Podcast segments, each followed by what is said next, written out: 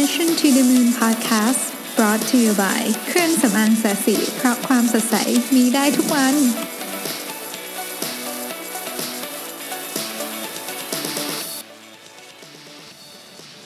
สวัสดีครับ ยินดีต้อนรับเข้าสู่ Mission to the Moon Podcast เอพิโซดที่ 52 นะครับ วันนี้คงจะเป็นตอนชื่ออะไรไม่ได้เลยนะครับ นอกจากตอนว่า life is like a marathon นะฮะ จริง ๆ เราได้ยินคำนี้บ่อยนะ แต่ว่าผมไม่ค่อยเข้าใจจนกระทั่งผมมาวิ่งอย่างจริงจังนะฮะว่ามันหมายถึงอะไรนะฮะก็อย่างที่ทุกท่านทราบจากพอดแคสต์เมื่อวานนี้นะครับว่าวันนี้ผมได้เข้าร่วมวิ่งรายการลากูน่ามาราธอนนะครับ ซึ่งก็เป็นรายการใหญ่รายการหนึ่งของประเทศไทยนะฮะมีคนเข้ามาแข่งด้วยเยอะแยะเลยนะครับ ประมาณ 50 ชาติเนี่ยนะฮะแล้วก็มี เป็นรายการที่เหมือนกับ accredit ว่าถ้าเกิดคุณคุริฟายเวลาที่ที่ที่จะเอาไปแข่งบอสตันมาราธอนต่ออะไรเงี้ยเป็นรายการแบบระดับ international นะครับ ก็จัดขึ้นที่ลากูน่าภูเก็ตนะฮะแล้วก็รายการนี้คือตอนสมัครเนี่ยผมไม่รู้เรื่อง คือจริงๆ ตอนที่ผมสมัครเนี่ยมีพี่คนหนึ่งเข้ามาคอมเมนต์ใน Facebook ตอนนั้นผมก็พูดเรื่องวิ่งเนี่ยนะฮะเสร็จแล้วก็บอกเฮ้ยลองสมัครรายการนี้ดิผมกดสมัครไปไม่รู้เรื่องนะฮะจนตอนใกล้ๆจะมาวิ่งเนี่ยถึงเพิ่งรู้ว่าไอ้รายการนี้มันโหดมาก มันโหดตรงที่ว่าไอ้รูทวิ่งเนี่ยมันเป็นเขานะครับแล้วก็แล้วก็อืมมันร้อนมากฮะคือแบบขึ้นชื่ออะคือเขาเรียกว่าสนามปิ้งย่างอะคิดดูกันว่ามันร้อนขนาดไหนนะฮะคือก็แต่ตอนนั้นมันไม่ทันแล้วไงคือมันมัน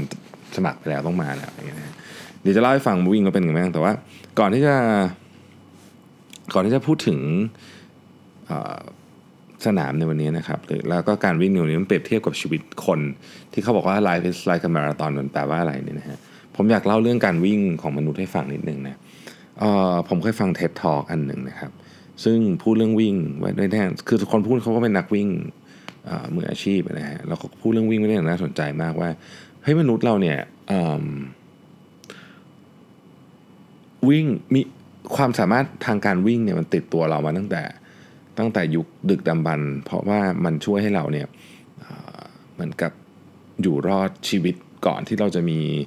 อาวุธก่อนที่เราจะมี civilization อย่างนั้นได้อีก หลายคนน่าจะสงสัยว่าเอ๊ะอยู่รอดชีวิตยังไงเราวิ่งเร็วกว่าสัตว์ตัวอื่นในคำตอบคือไม่ไม่ใช่คือถ้าเกิดเอาเอาความเร็วมาเทียบเนี่ยนะเราสู้ม้าสู้เสือสู้ จริง ๆ แล้วเนี่ยในในเท็ดทอผมจำได้คืออันนี้มันเป็นมันเป็นมุกตลกเท่านั้ผมจำได้คือว่าเขาบอกว่าถ้าเกิดอูเซนโบอะเนี่ยนะคนที่วิ่งเร็วสุดในโลกเนี่ยไปวิ่งกับแข่งกระลอกกระลอกยังชนะเลยเพราะเพราะฉะนั้นเราไม่ใช่สัตว์ที่วิ่งเร็วฮะแต่ว่าเราเป็นสัตว์ที่วิ่งได้นานมาก มนุษย์เนี่ยวิ่งได้นานมากไม่ต้องพูดถึงมาราธอนนะฮะบรรพบุรุษเรานี่วิ่งมาราธอนมันสี่สองกิโลใช่ไหมบรรพบุรุษเราเนี่ยออกไปวิ่งล่าสัตว์เนี่ยทีหนึ่งร้อยร้อยห้าสิบกิโลนี่เป็นเรื่องปกติ มันมีหลักฐานยืนยันนะว่า เออมันมีการแบบแบบวิ่งอย่างนั้นจริงๆนะฮะ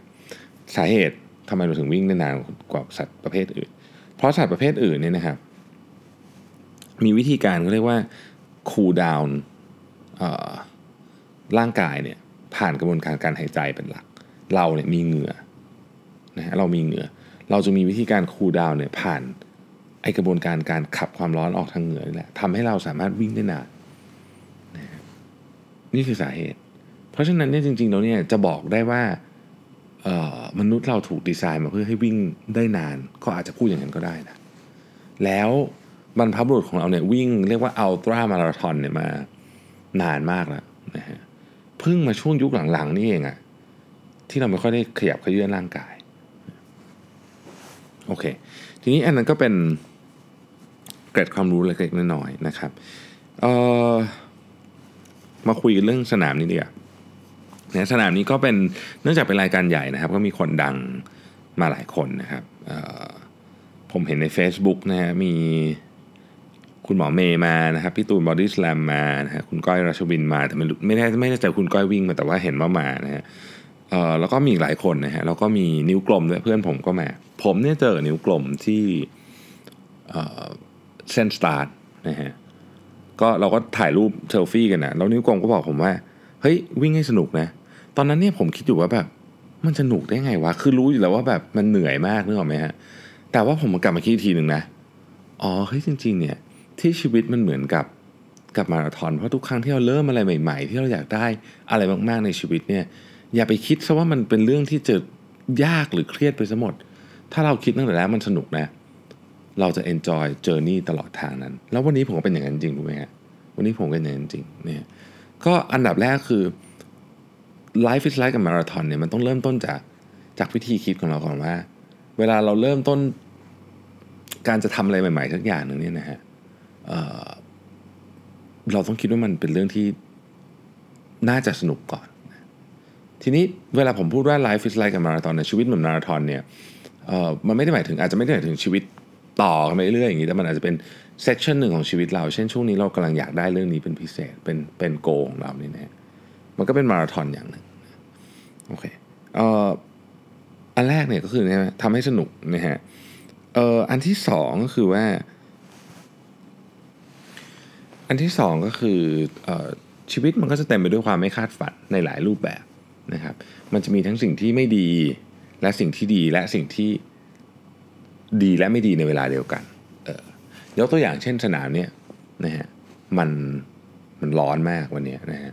คือคือไม่ไม่ใช่ร้อนปกติถึงมันขึ้นชื่อเรื่องความร้อนแต่เช้าวันนี้ครับ ช่วงแรกเนี่ยฝนตกฮะซึ่งเป็นสิ่งที่ดีถูกไหมแต่ในขณะเดียวกันเนี่ยมันทำให้พื้นถนนลื่นมากด้วยนะฮะผมเนี่ยเกือบจะข้อเท้าพลิกเนี่ยมีอยู่ช่วงจังหวะหนึ่งถ้าวันผมก็เท้าพลิกไปก็คือจบเลยนะ วิ่งต่อไม่ได้ เพราะฉะนั้น แม้สิ่งที่มันเหมือนจะเป็นเรื่องที่ดีอย่างฝนตกเนี่ยนะมันก็มาพร้อมกับสิ่งที่ต้องควรระวังด้วยเช่นกันนะครับ อันนี้ก็เป็นบทเรียนที่ได้อันอันหนึ่งนะครับอันที่สามก็คือว่าเราเนี่ยทำอะไรก็ตามเนี่ยอย่าไปเปรียบเทียบกับกับคนอื่น จริง ๆ เพราะไม่งั้นเนี่ยเราเราจะเครียดมาก ไม่งั้นเราจะเครียดมากนะฮะอันนี้บอกให้เป็นเคสเอ็กซ์ตรีมนะตอนผมวิ่งอยู่ที่ประมาณสักกิโลเมตรที่ 13 14เนี่ยนะฮะ คือเวลาเราวิ่งมันเป็นถนนสองทางใช่ไหมมันมันเป็นถนนเนี่ยเราก็เขาก็เหมือนกับให้วิ่งชิดซ้าย มันก็มีรถวิ่งปกติเนี่ยแหละเราก็วิ่งของเราไปก็เราผมวิ่งอยู่เนี่ย ผมก็วิ่งอยู่กับนักวิ่งส่วนใหญ่นะฮะแล้วมันก็มีผู้ชายญี่ปุ่นคนหนึ่งวิ่งสวนมา ซึ่งผู้ชายญี่ปุ่นเนี่ยมีรถมอเตอร์ไซค์ตำรวจนำมาด้วยนะฮะผมก็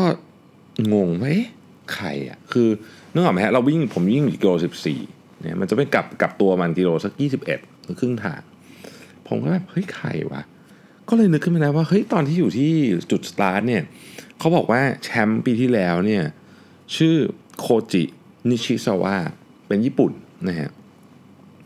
ผมก็เลยแบบเฮ้ยสงสัยมันคนนี้แน่เลยวะตอนหลังมาเซิร์ชดูรูปก็ใช่จริงๆด้วยนะฮะลองคิดดูดิครับ ผมวิ่งอยู่ที่กิโลสิบสี่ เขาสูงกับผมที่กิโลสิบสี่แต่เขาเป็นขากลับแล้วอะดังนั้นเนี่ยเขาต้องวิ่งเร็วกว่าผมนำหน้าผมอยู่ทั้งหมด 14 ใช่ไหมบวกเท่าไหร่อะ7ไปเป็น 21ใช่ไหมฮะกับตัวที่ 21 บวกกับอีก7นำหน้าผมอยู่อีก อีก 14กิโลอยู่เท่าตัว คือเราจะเจอเรื่องแบบนี้ในการใช้ชีวิตจริงอยู่ตลอดเวลานะครับไม่ใช่แค่ในสนามวิ่ง คือผมไม่ได้จะไปแข่งอะไรกับเขาผมเวลามันห่างไกลกันเยอะแต่พูดเล่าให้ฟังเฉยๆว่า เราเห็นเรื่องแบบนี้อยู่ในชีวิตตลอดเวลา ถ้าเกิดว่าเราเสียสมาธิรู้สึกว่าแบบเฮ้ยทำไมชีวิตฉันมันแย่อย่างนี้วะบางทีมาราธอนของเราอะเราไปไม่ถึงนะนะฮะก็โคจินิชิซาวะวันนี้จบเวลาไปทั้งหมด 2 ชั่วโมง 44 นาทีนะฮะเร็วมากสำหรับสนามนี้นะ เพราะว่าสนามนี้มันโหดอะมันเข่ามันเยอะนะฮะ อันต่อไปนะฮะชีวิตเราเนี่ยบางทีมันก็มีอะไร เข้ามาให้เราชื่นใจโดยที่เราอาจจะไม่คาดฝันอยู่เสมอนะครับอาจจะเป็นคนจะเป็นเหตุการณ์นะครับ วิ่งมาราธอนก็เหมือนกันนะฮะตอนแรกคือผมวิ่งเนี่ยไปประมาณสักตรงตรงตรงทางที่มันใกล้ๆจะกลับตัวเนี่ยมันจะมีการสวนกันได้ มันจะมีทางขาไปขากลับ เราก็จะเห็นคนเราวิ่งไปทางนี้ก็จะเห็นคนวิ่งสวนกลับเยอะแยะถูกไหมครับมันเป็นช่วงที่ใกล้กลับตัวเนี่ย มันก็มีซุ้มอยู่อันหนึ่งครับคือซุ้มน้ำมันมีตลอดทางแล้วแต่ซุ้มน้ำอันนี้มีความพิเศษอยู่กว่าซุ้มน้ำอันอื่น ตรงที่มันมีน้ำมะพร้าวแล้วผมนี่แบบโอ้โหอยากกินน้ำมะพร้าวมากคือรู้สึกว่าแบบคือตอนนั้นก็เริ่มเหนื่อยแล้วแล้วรู้สึกว่าเฮ้ยถ้าได้กินน้ำมะพร้าวต้องแบบฟินสุดๆแน่เลย แต่ว่าน้ำมะพร้าวเนี่ยมันอยู่อีกข้างหนึ่งคือผมวิ่งเนี่ยผมชิดซ้ายอยู่น้ำมะพร้าวนี่อยู่ข้างขวา จริง ๆ จะข้ามไปหยิบก็ได้นะ เพราะว่าถนนเล็กนิดเดียวอะแต่ว่าก็เราคิดว่าเออเดี๋ยวยูเทิร์นกลับมา ก็คงก็คงจะ ค่อยกินก็ได้ ตอนนั้นคนเขาก็กินกันอยู่อย่างอร่อยนะฮะผมวิ่งอีกนิดเดียวก็ยูเทิร์นแล้วนะคือประมาณสักถ้าจำไม่ผิดอีกโลกว่าก็คือยูเทิร์นกลับมาแล้วอะยูเทิร์นกลับมาปรากฏน้ำมะพร้าวหมดฮะรู้สึกเซ็งมากเลยนะโอ้โหแบบทำไมวะเมื่อกี้ไม่ข้ามไปเอาอะไรอย่างเงี้ยนะฮะก็ไม่มีอะไรวิ่งไปสักพักจนกระทั่งถึงกิโลเมตรที่สามสิบอะถึงจะ เอ่อไปเจออีกซุ้มหนึ่งฮะ ที่มีน้ำมะพร้าวคราวนี้ได้กินดีใจมาก รู้สึกว่าเฮ้ยเรื่องเล็กๆอันเนี้ยก็ทำให้ชีวิตเราชื่นใจได้เหมือนกันนะครับ อันต่อไปครับ เพื่อนร่วมทางจะให้สติปัญญาอะไรบางอย่างที่ดีกับคุณนะฮะวันนี้ผมเอ่อมันมีอยู่ช่วงหนึ่งอะที่มันแบบขึ้นเขาจัดนะฮะคือเรียกว่าเดินเลยดีกว่าตอนนั้นนะฮะคือแบบไม่ได้วิ่งอะเดินนะฮะเดินก็ร้อนด้วยอะไรด้วยนะฮะก็เลยเดิน ก็มี คุณพี่คนหนึ่งมาเดินข้างๆผมนะฮะเขาก็เลยเดินคุยกันนะฮะเออพี่คนนี้เป็นเป็นหมอนะฮะเป็นหมอ แล้วแกก็แกก็เป็นคนชอบวิ่งนะฮะแล้วแกก็บอกว่าเออสนามมันร้อนจริงนะฮะแกก็เล่าให้ผมฟังอะว่าวิธีการทำยังไงที่จะไม่ให้บาดเจ็บจากการวิ่ง แล้วแกก็บอกว่าเออเมื่อกี้วิ่งข้างหลังมา เห็นท่าอยู่เหมือนกันเห็นท่าผมวิ่งอะ่ะแล้วแกก็บอกว่าผมอะควรจะปรับปรุงท่าวิ่งไงบ้างนะครับเราคุยอะไรกันอีกหลายเรื่องมากแต่ว่า ไอ้สิ่งที่แกบอกเนี่ย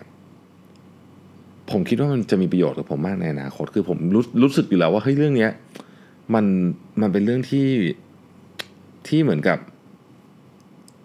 ถ้าผ่านไปได้มันจะถ้าถ้าแก้ได้มันต้องดีอะคือคือผมมีท่าวิ่งที่ที่ไม่ถูกต้องนิดนึงแต่ว่าผมยังผมยังคิดวิธีแก้ไม่ออกวันนี้พี่หมอคนนี้บอกว่าจะทำยังไง ถึงว่าทริคในการแก้ทำยังไงนะฮะซึ่ง เมื่อไหร่ผมรู้สึกว่าเออเวลาเราเดินทางผ่านเส้นทางของชีวิตมันก็เหมือนกัน เราก็จะมีคนที่เป็นเหมือนกับออคนดีๆเข้ามา แล้วก็มาให้คำปรึกษาให้อะไรเรานะครับ ในขณะเดียวกันเราก็ให้คำปรึกษาคนอื่นได้เช่นเดียวกันนะฮะต่อไปครับเรื่องธรรมดาเลยนะฮะของชีวิตแล้วก็ของการวิ่งมาราธอนด้วย เวลามันทำอะไรยาวๆอย่างเงี้ยมันจะมี ช่วงเวลาที่คุณคิดว่าคุณไปไม่ไหวต่อไม่ไหวจริงๆนะวันนี้ผมก็มีฮะประมาณสักกิโลสักสามสิบนิดๆรู้สึกว่าแบบ อยากเลิกแล้วอะอยากเลิกไม่ไหว จริง ๆ ไม่ไหวจริงๆแล้วก็ มันก็มีพี่คนหนึ่งคือตอนนั้นจะเลิกกำลังจะเลิกนะครับมันแล้วมันก็มีพี่คนหนึ่งซึ่งคนนี้พี่คนนี้อายุมากนะประมาณน่าจะน่ามีหกสิบกว่านะฮะ แกนั่งอยู่ข้างทางครับแล้วแกเคาะรองเท้าอยู่ แล้วก็คนที่อยู่ข้างๆผมก็ถามว่าเฮ้ยพี่พี่ทำอะไรอะครับอะไรอย่างเงี้ยบอกเอ้ยพี่รองเท้าใส่เข้าเอ้ยพวกคุณสู้ๆนะอีกสิบกว่าโลก็ถึงแล้วเดี๋ยวพี่วิ่งตามไป ผมก็แบบเออจริงๆ เหมือนที่เคยเขียนไว้ฮะมาราธอนมันไม่ได้ใช้เท้าวิ่งอย่างเดียว มันใช้หัวใจวิ่งเยอะเหมือนกับชีวิตเราเหมือนกัน คือถ้าเราใช้แต่ตรรกะและเหตุผลอย่างเดียวเนี่ยบางทีมันไม่พอนะ มันไม่พอมันไม่พอที่จะพาเราผ่านช่วงที่เรารู้สึกว่าแบบ เราอยากจะ เราอยากจะเลิกอะอันนี้ก็เป็นอันหนึ่งที่ที่รู้สึกจริงๆ แล้วก็เออเราก็วิ่งก็ทุลักทุเลมาจริงต้องบอกว่าสนามนี้เวลาแย่มาก แต่ว่าก็ทุลักทุเลเอาจนเอาจนจบจนได้นะครับ สุดท้ายเลยก็คือว่า ตอนที่จบอะฮะสนามเนี้ยเขา เขาประกาศชื่อของทุกคนนะมันเป็นความภูมิใจมากนะครับ คือเวลาผมมันแย่มาก ผมวิ่งไปเกือบหกชั่วโมงอะนะซึ่งโอ้โหเพสเพิร์นี่คือเละเทะหมดตะคิวกินแบบช่วงปลายๆนี่คือตะคิวกินแบบเละเทะหมดนะคือเวลาแย่มาก เทียบไม่ได้เลยกับตอนที่วิ่งที่ญี่ปุ่น แต่ว่า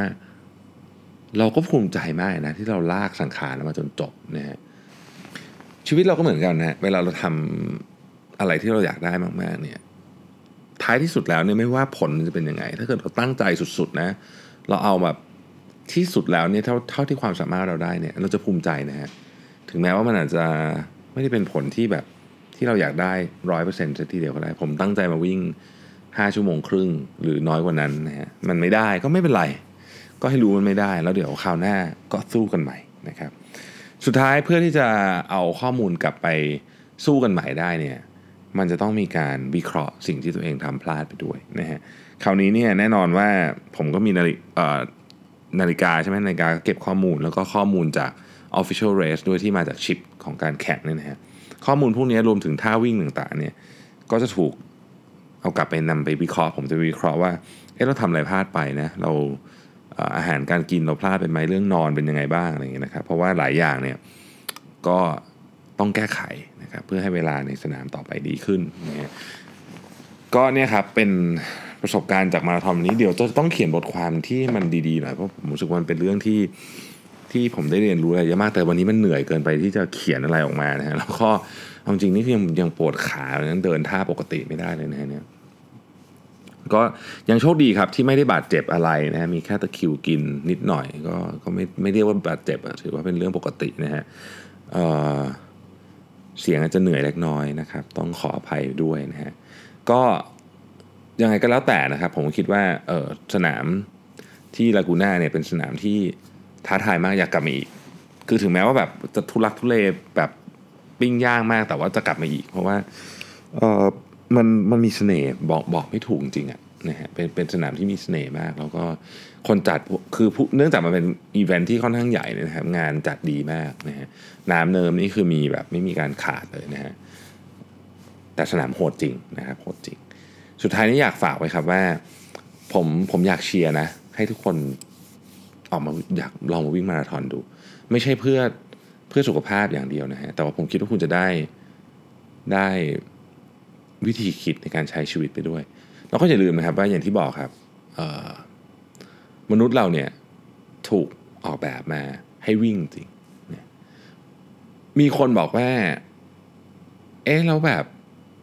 ถ้าเกิดว่าแบบเป็นบางคนรู้สึกตัวเองเป็นผู้หญิงเป็นแม่เป็นอะไรอย่างเงี้ยจะจะจะทำให้ตัวเองวิ่งได้น้อยลงไหมนะฮะ ผมมีเรื่องเล่าเรื่องหนึ่งครับ เป็นเรื่องของ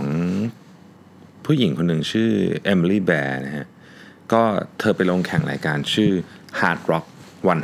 100 ซึ่งเป็นเรียกว่าเป็น Ultra Marathon บวก Endurance แบบโคตรโหดนะฮะหนึ่งร้อยนี่มามาจากหนึ่งร้อยไมล์นะฮะก็คือร้อยหกสิบกิโล แล้วก็เขาแข่งกันที่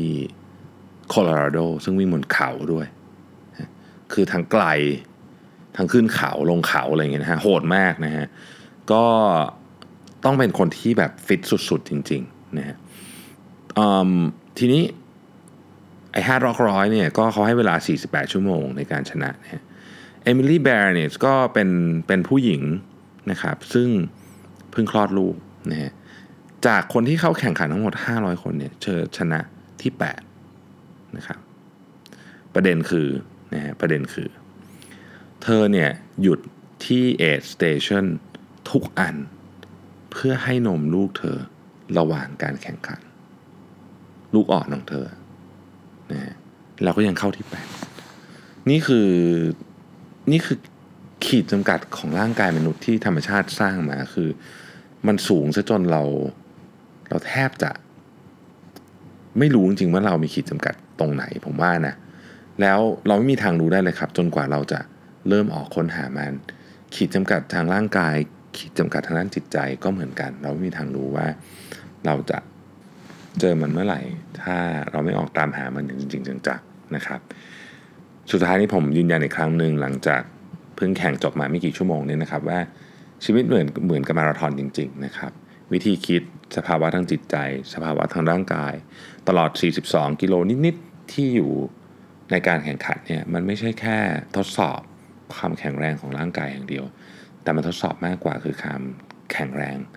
ของสภาวะจิตใจเราด้วยนะครับ ก็วันนี้ต้องลาไปก่อนนะฮะต้องขอไปพักก่อนเพราะว่าเหนื่อยมากจริง แล้วก็เดี๋ยวพรุ่งนี้เรากลับมาพบกันใหม่นะครับ ใครมีเรื่องอะไรที่อยากจะฟังนะครับ ส่งกันมาได้เลยที่ inbox ของ Mission to the Moon นะครับ วันนี้ต้องขอบคุณและสวัสดีครับ